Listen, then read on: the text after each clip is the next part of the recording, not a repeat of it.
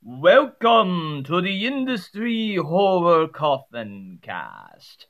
I'm your host Nathan, and well, originally, originally, I was thinking of, you know, since Jurassic World Dominion will be out in theaters, and I was thinking of probably for an hour and a half of why Jurassic World Dominion should have just stuck with the plot of when Steven Spielberg was trying to make a another Jurassic Park movie that was known as Jurassic Park Extinction, which by the way I looked at that plot summary and I felt not only that would be a great Jurassic Park movie, but that felt even Michael Crichton would have written that as well. But instead of having to hear an hour and a half tangent about why they should have done that plot instead of what Jurassic World Dominion ended up with. I mean, yes, it's great to have the original cast return, which, by the way, that's a point for them. But I don't know if at some point they're together, but I haven't seen the movie, but I'm still curious of what the movie is about. But instead of talking about Jurassic World Dominion or a Jurassic Park movie, instead I was trying to figure out what this blinking red light in my hand was all about. Apparently, it means I'm 30 years old. But if it was in the book, I would have I would have that blinking 9 years earlier because in the book it would have a blinking red light when you turned 21. And in the book, they don't ever mention once about the carousel, but in this movie, apparently I have to sacrifice to the carousel to renew life as levitating towards a crystal, and then I explode. You're probably wondering, what the heck am I talking about? Well, I'm talking about the 1976 movie Logan's Run. Which Logan 5 is played by Michael York. He is a Sandman. They go after the runners. To be honest, it's interesting where they go with the plot and world building. And Francis is a terrifying Sandman has no remorse for runners, and doesn't question a thing on how this society is run. There is also apparently something called Cubs, which in a sense is just wild humans.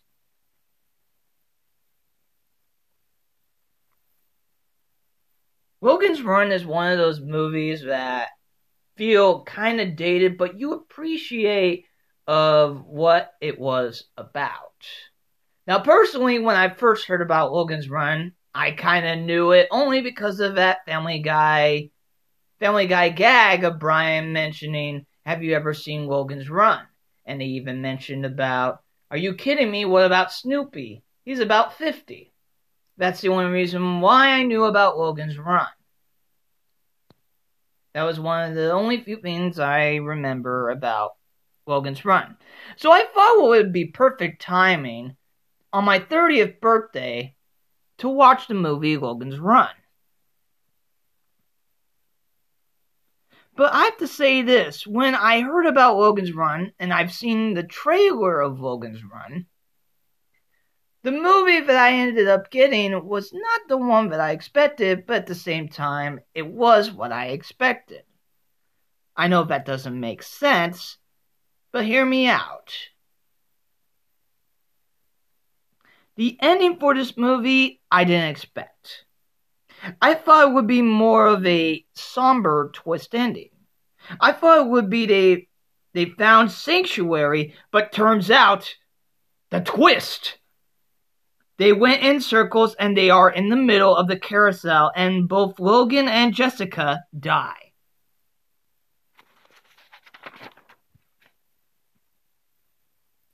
Also, there is apparently a bizarre Jellicle Cats reference.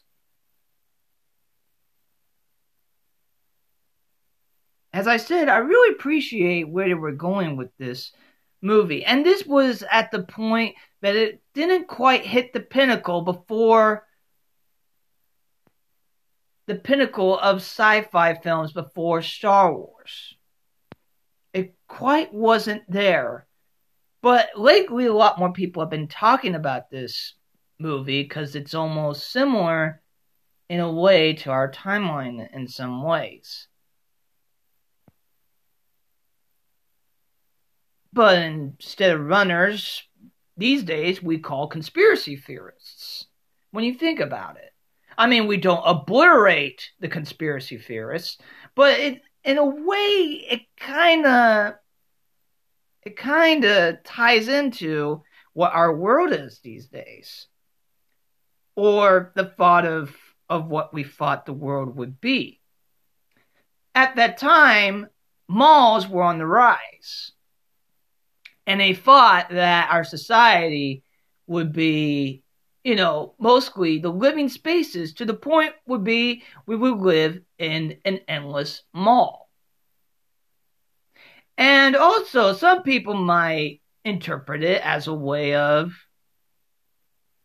you know, some people see some alliteration and in entertainment, and I kind of saw some signs of uh, holy shoot, this might have some communism symbolism in some ways. I mean, for Pete's sakes, they had a red floating flower in the middle of the carousel. I mean, what else would you think of?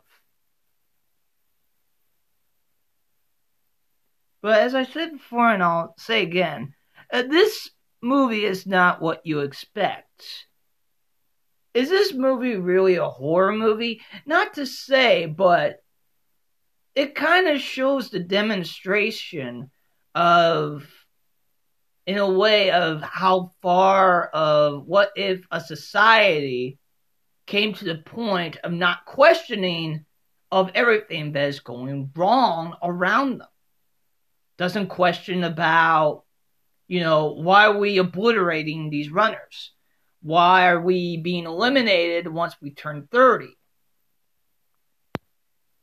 Are we, is there really an afterlife or do we just get renewed?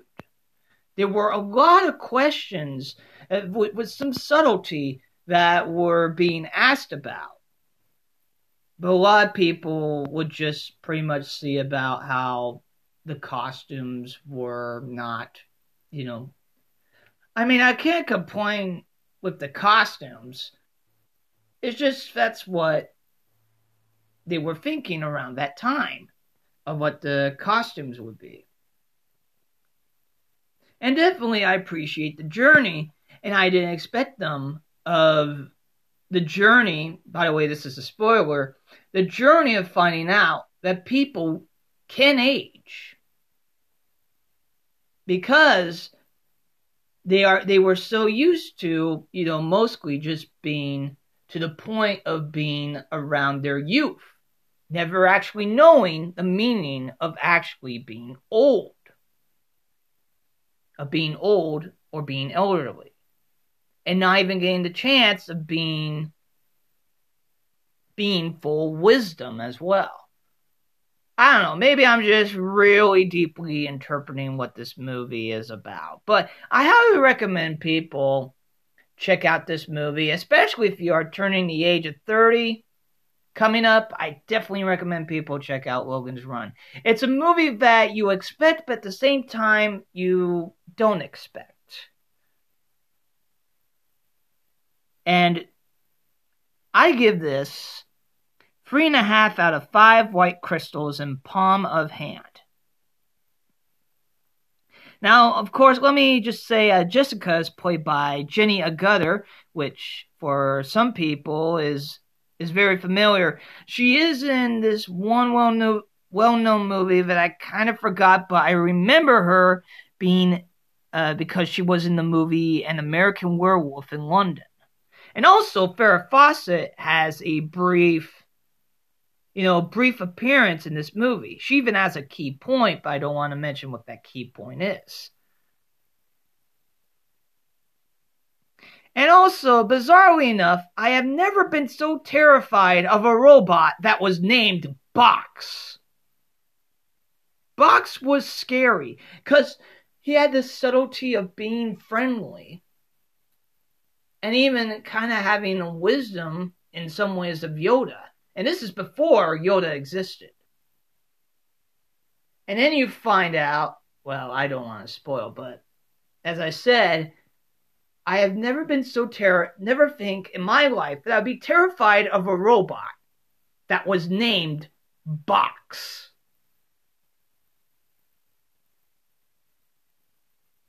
But yeah, I definitely recommend people check out this science fiction classic, and the soundtrack is fantastic as well.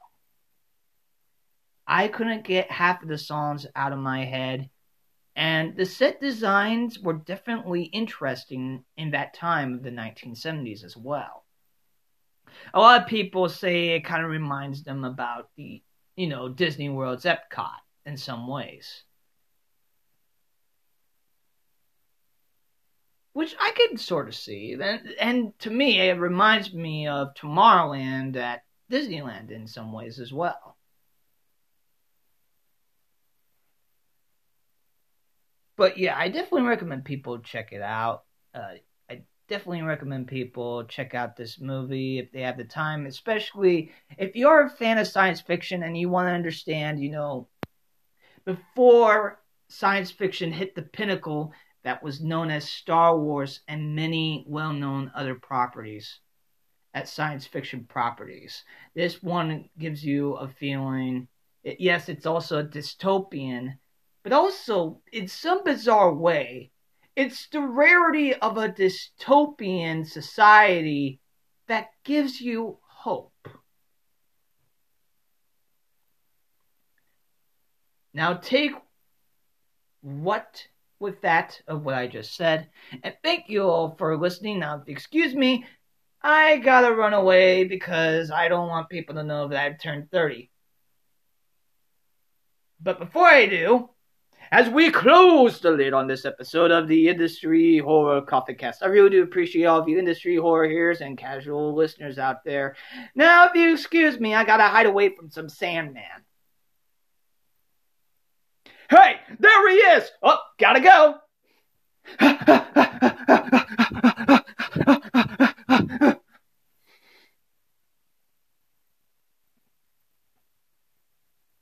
Thank you all for listening to this episode of the Industry Horror Coffee Cast. I really do appreciate all the industry horror hearers and casual listeners out there. This episode is brought to you by Industry Horror. Industry Horror employs autistic adults both at the store and at the warehouse in the trades of silkscreen printing, stickers, banners, and more. No matter how large or how small, either your business or your gathering, we would be happy to help out with your silkscreen printing needs and you would help continue on with autism employment. If you are interested, you can contact industryhorror at gmail.com or industryhorror.com. And you can also contact social media on Instagram. We have Industry Horror, so just Industry Horror on Instagram and also Facebook as well if you want to contact in that way as well. Also, if you want to shop, you can shop industryhorror.com or or if you just so happen to be stopping by the Ventura County area, stop on by the store off of 518 East Main Street in downtown Ventura. Now, the next episode of the Industry Horror Coffee Cast, well, let's just say this. When my dad turned 30, this movie was everywhere was in theaters everywhere. But when I turned 30, there are psychos everywhere. What the heck do I do I mean? Could it be that I might be implying I might be reviewing another Alfred Hitchcock movie? Maybe, maybe not. The only way you can find out is to listen to the next episode of the Industry Horror Coffee Cast. I really do appreciate all the industry horror hearers and casual listeners out there. You can listen to this episode and many more episodes of the Industry Horror Coffin Cast on Apple Podcasts, Spotify, Anchor.fm, wherever you can listen to podcasts. Give it a listen.